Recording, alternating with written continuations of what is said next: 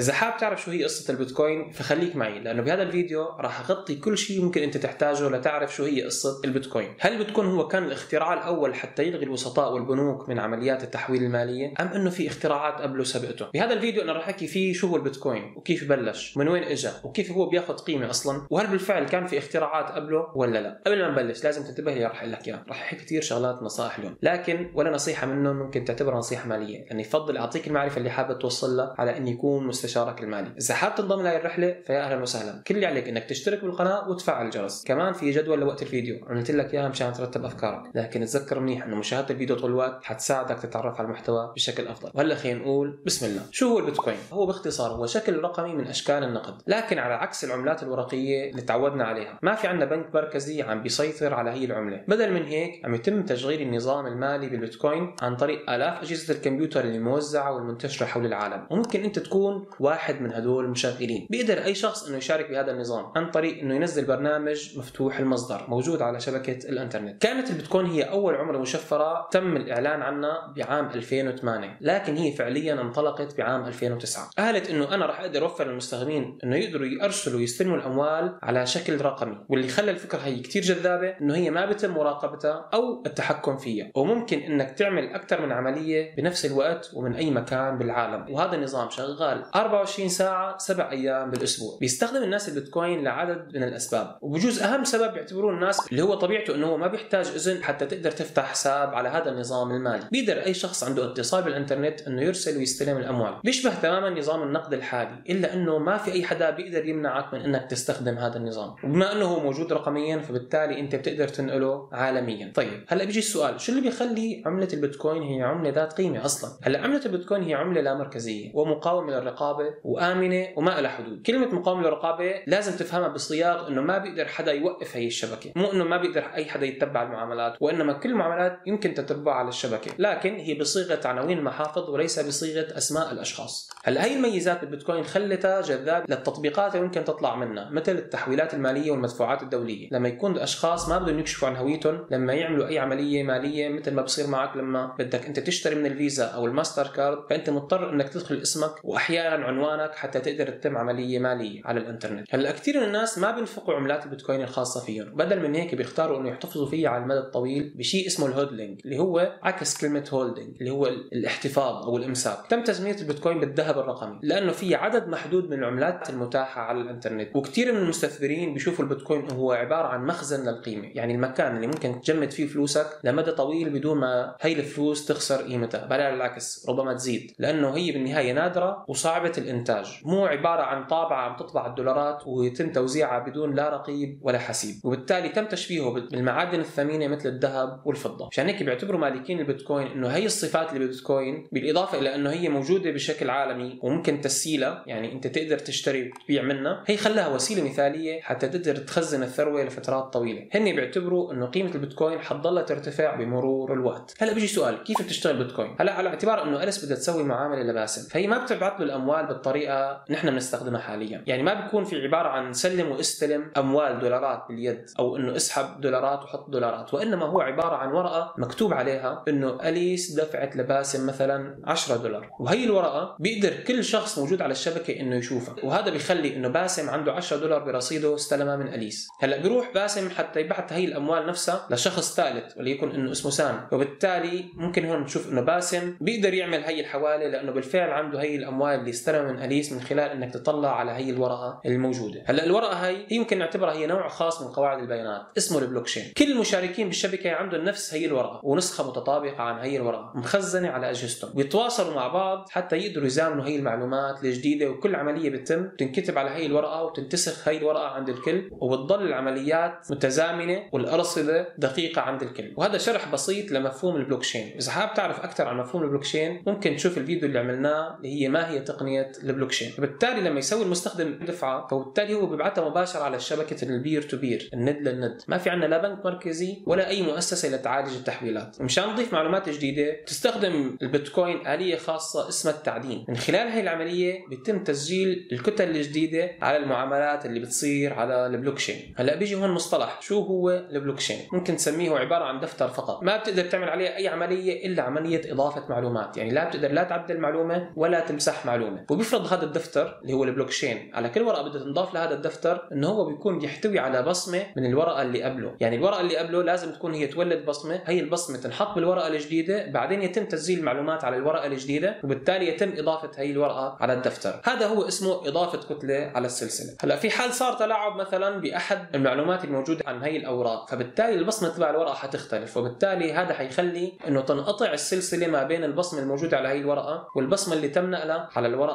الثانية. وبالتالي هذا بيمنع إنه تنضاف هي الورقة على هي البلوك تشين لأنه بكل بساطة حيحكي له أنت البصمة اللي عندك هي بصمة مختلفة عن البصمة الموجودة عندي. هلأ مشهور إنه اللي اخترع البيتكوين هو ساتوشي ناكاموتو. لكن هل هو اللي اخترع تقنية البلوك تشين هلأ البيتكوين بالفعل هي بتجمع بين عدد من التقنيات اللي كانت موجودة ما قبل البيتكوين. هلأ مفهوم سلسلة الكتل أو البلوك تشين ما اجى مع البيتكوين وإنما هو من قبل. ممكن نرجع لأول استخدام له لأوائل التسعينات. نظام لطابع الوقت على المستندات اللي هو ال timestamp. كمان اعتمدت البلوك تشين على تقنيات التشفير الموجودة من السابق حتى يأمنوا البيانات ويمنعوا من التلاعب فيها. هلا الشيء اللي ممكن يكون مثير للاهتمام إنه ال white paper أو الورقة البيضاء اللي كتبها ساتوشي ما استخدمت مصطلح بلوك تشين داخل هي الورقة. وهلا بنجي لمفهوم النقد الرقمي ما قبل البيتكوين. ما كانت البيتكوين هي المحاولة الأولى للنقد الرقمي لكنها بالتأكيد هي المحاولة الأكثر نجاحا. إلا أن المخططات السابقة للنقد الرقمي هي مهدت الطريق لاختراع ساتوشي ناكاموتو. طلعت شركة اسمها DigiCash وهي شركة اسسها عالم التشفير وعالم الكمبيوتر ديفيد تشاوم بأواخر الثمانينات وأول التسعينات تم تقديمه كحل موجه نحو الخصوصية للمعاملات عبر الإنترنت. بناء على ورقة كتبها ممكن تلاقي هي الورقة بصندوق الوصف. كان نموذج DigiCash هذا نظام مركزي لكن مع هيك كان هو تجربة بالفعل مثيرة للاهتمام إلا أنه الشركة أفلست وتشاوم بيعتبر أنه الشركة أفلست لأنه هي تم اختراعه ما قبل اختراع التجارة الإلكترونية لاحقا. إحدى المحاولات أيضا لاختراع النقد الإلكتروني أو النقد الرقمي اللي هي ال B-money تم وصف B-money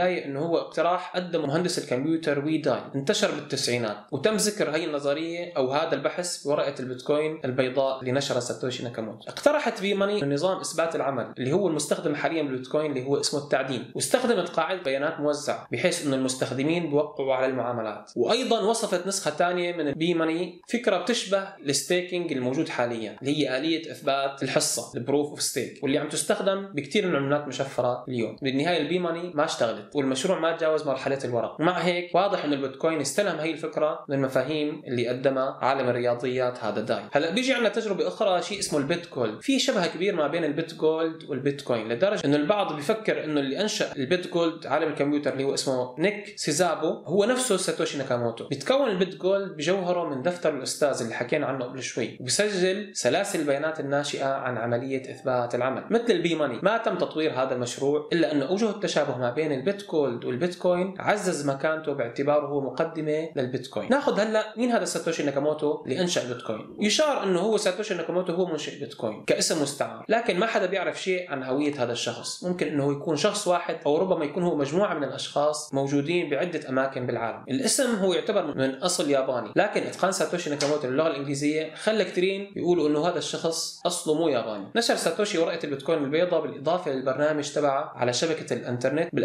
2009 وبعد هيك اختفى هذا المبدع الغامض بعام 2010 ولهلأ ما حدا بيعرف أي شيء عنه وما تم أي عملية على المحفظة تبعه اللي بتحتوي على مليون قطعة بيتكوين مثل ما بتقول بعض المقالات. هلأ من وين بتيجي عملات البيتكوين؟ المعروض من البيتكوين هو عدد محدود ومو كل عملات البيتكوين الموجوده هي أصلا قيد التداول لأنه الطريقة الوحيدة حتى تنشئ هي العملات هي من خلال عملية تسمى عملية التعدين وهي الآلية الخاصة لإضافة البيانات على البلوك تشين هلأ ممكن يجي سؤال كم عدد هي العملات الموجودة؟ بروتوكول البيتكوين بيقول إنه العرض الأعلى للبيتكوين هو 21 مليون قطعة. اعتبارا من 2020 تم إنتاج تقريبا 90% من ال 21 مليون قطعة. لكن الموضوع حياخذ معنا لسه أكثر من 100 سنة حتى نقدر نخلص ل 10% الضايلين. وهذا بيرجع لسبب مهم بيصير على شبكة البيتكوين اللي هو حدث اسمه ال halving واللي هي بتقلل تدريجيا من مكافأة التعدين مع مرور الوقت. هلأ ممكن يجي سؤال كيف بيشتغل تعدين البيتكوين؟ هلأ عن طريق التعدين بيقدر المشاركين بالشبكة إنه يضيفوا كتل على البلوك تشين وحتى يعملوا هذا الشيء لازم يكرسوا جزء من القوى الحاسوبية حتى يحلوا لغز التشفير كحافز. وفي مكافأة متاحة اللي بيقدر يضيف كتلة صالحة بتتوافق مع الكتل السابقة على شبكة البلوك تشين إذا حاول أي شخص إنه يغش باستخدام كتلة غير صالحة الشبكة حترفض هذا الموضوع بشكل مباشر. ما راح يقدر يعدن أو حتى يسترد تكاليف التعدين اللي هو سواها. هلأ بتتكون المكافاه اللي غالبا ما تسمى مكافأة الكتلة من عنصرين أساسيين اللي هو الرسوم المرتبطة بالمعاملات المعاملات وشيء اسمه ال block supply تعدين العمل الجديدة. مع كل كتلة بيتم تعدينها فبتطلع عنا هي العمله الجديدة وهو هذا المصدر الوحيد لعملة البيتكوين. وبالتالي بيضيف كمية محدودة من العملات لإجمالي الكميات المعروضة بالأصل. ممكن يجي هلا السؤال كم من الوقت اللي ممكن ياخذ حتى نقدر نعدن كتلة بيتكوين؟ هلا البروتوكول بيضبط هذا الموضوع عن طريق شيء اسمه صعوبة التعدين. بحيث إنه بياخذ وقت تقريبا بحدود العشر دقائق حتى نقدر نضيف كتلة جديدة على شبكة البيتكوين. ما بيتم بالضبط إنه بعد خلال 10 دقائق وإنما شيء يتراوح حوالين العشر دقائق مر معنا قبل شوي شيء اسمه البيتكوين halving أو تنصيف البيتكوين. هو ببساطة شيء بصير بقلل من مكافأة الكتلة. بمجرد حدوث هذا التنصيف بيتم تقسيم المكافأة الممنوحة لعمال المناجم حتى يتحققوا من صحة الكتل الجديدة على اثنين. ومع هيك هذا الشيء ما بيأثر على رسوم المعاملات على الشبكة. يعني هو عم يضل عمال المناجم اللي عم يتحققوا من المعاملات وعم بيعملوا تعدين ضلوا ياخذوا رسوم المعاملات مثل ما هي لكن شو اللي قل عندهم؟ كمية البيتكوين اللي عم يتم تعدينه. فحتنخفض هي الكمية للنصف تماما. طيب كيف بيشتغل البيتكوين halving؟ لما طلع البيتكوين كان عم يتم إعطاء 50 حبة بيتكوين لكل كتلة يتم إضافتها على السلسلة. صار التنصيف الأول ب 28 نوفمبر عام 2012 هذيك المرحله البروتوكول خفض المكافأة من 50 بيتكوين ل 25 بيتكوين. صار التنصيف الثاني ب 9 يوليو 2016 التنصيف خفف كمية المكافأة من 25 بيتكوين ل 12 نص بيتكوين. آخر مرة ب 11 5 2020 اللي هو آخر تنصيف مرينا فيه صار عدد البيتكوين اللي بيطلع مع كل كتلة هو عبارة عن 6 وربع حبة بيتكوين فقط. إذا اطلعت على التواريخ ممكن تلاحظ إنه في نمط معين لأحداث التنصيف هي إنه عم يصير كل أربع سنين وهذا حسب التصميم. لكن البروتوكول ما بيحدد إنه خلال أربع سنين بيتم هذا التنصيف وإنما بيقول إنه لما يصير ارتفاع عدد البلوكات 210000 block ساعتها بصير البيتكوين halving أو التنصيف. بنقدر نقول إنه الموضوع بياخذ معنا ضرب هذا العدد ب 10 فحياخذ معنا مليونين و ألف دقيقة اللي هو تقريبا أربع سنوات. وبهذا الرسم المعروض قدام الشاشة بتقدر تشوف إنه الانخفاض بعدد البيتكوين اللي عم يتم تعدينه مع مرور الوقت. علاقته بإجمالي المعروض اللي تم بالبداية. وهذا يبين إنه المكافآت ممكن وصلت لقيمة الصفر وإنه كل البيتكوين هو قيد التداول. ولكن الحال مو مثل هيك وإنما هي المنحنيات عم تتقارب بشكل كبير مع بعضها. لكن ممكن يوصل عدد البيتكوين اللي عم يتم تعدينه للصفر في حوالي عام 2140 هلا ليش بصير البيتكوين halving أصلا؟ هي تعتبر إحدى النقاط المميزة لشبكة البيتكوين. لكن ساتوشي ناكاموتو ما شرح ابدا هذا الموضوع ولا حط سبب ليش ممكن يصير هذا الموضوع. إلا إنه البعض بيقول إنه مجرد إنه يكون المنتج وجود عرض محدود يعني إنه العملة هي ما لها عرضة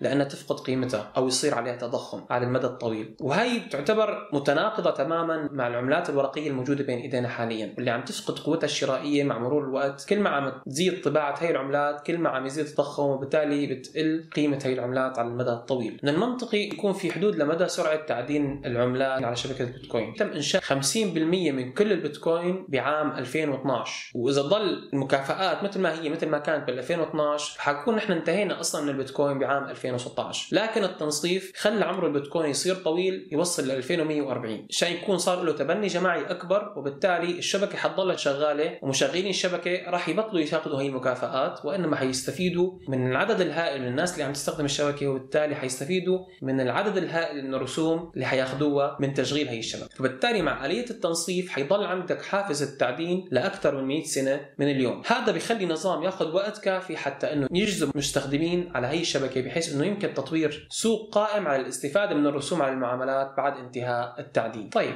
هلأ بيجي سؤال شو تأثير ال halving على البيتكوين؟ أكثر ناس ممكن يتأثروا بشكل مباشر من ال halving هن جماعة التعدين اللي هن عمال المناجم لأنه المكافآت الكتلة هي جزء كبير من إيراداتهم اللي بيحصلوها من خلال التعدين. فأنت لما تخفف هي الايرادات للنص فبالتالي هن حيصيروا يعملوا الشغل نص اللي كانوا عم يعملوه مرة واحدة. إلا انه المكافأة أيضا تتكون من الرسوم بالإضافة إلى مكافآت العملة. إلا أنه هي لحد اللحظه ما بتشكل الا جزء بسيط من مكافأة الكتلة. بالتالي ممكن إنه ال halving أو التنصيف يخلي من غير المربح لبعض المشاركين إنه يستمروا بعملية التعدين. وبالتالي ما بنعرف شو انعكاس هذا الموضوع على الصناعة بشكل أوسع. ممكن يؤدي تخفيض مكافأة الكتلة لمزيد من المركزيه بمجمعات التعدين. أو ممكن ببساطة يعزز ممارسات التعدين الأكثر كفاءة. إذا استمرت بتكوين بالاعتماد على خوارزمية إثبات العمل حتحتاج الرسوم لأنها ترتفع حتى تحافظ على التعدين إنه يكون مربح. وهذا السيناريو ممكن إنه يصير بحيث إنه الكتل بشكل عام ما بتقدر إلا تحتفظ بعدد معين من المعاملات. فبالتالي إذا ما يكون عندي عدد كبير من المعاملات فالمعدنين حيعطوا أولوية للمعاملات اللي رسومها أعلى إنه تتم على شبكة البلوكشين. ودائما بيتبع التنصيف هذا ارتفاع حاد بأسعار البيتكوين. ما في عنا غير ثلاث تنصيفات صارت معنا وشفنا هذا النمط إلا إنه هو غير كافي إنه نحن نقدر نبني عليه هذا القرار القرار. وبيرجع البعض إلى إنه السوق هو عم يقول إنه في ندرة بالبيتكوين حتصير وبالتالي الطلب حيزداد والعرض حيقل فبالتالي هون معادلة العرض والطلب الأساسية بعلم الاقتصاد فبالتالي بتؤدي إلى ارتفاع السعر. إلا إنه في آخرين بيختلفوا مع هذا المنطق بحجة إنه هو السوق أصلا آخذ بعين الاعتبار هذا الموضوع من أول وإنه الموضوع ما تم بشكل مفاجئ. هلأ ممكن نقول إمتى ممكن يصير التنصيف القادم؟ من المتوقع إنه يصير بعام 2024 وحتنخفض عند المكافأة ل 3.125 بيتكوين. وممكن تراقب العد التنازلي لل Bitcoin halving لما تبحث على جوجل على شيء اسمه ال Bitcoin halving countdown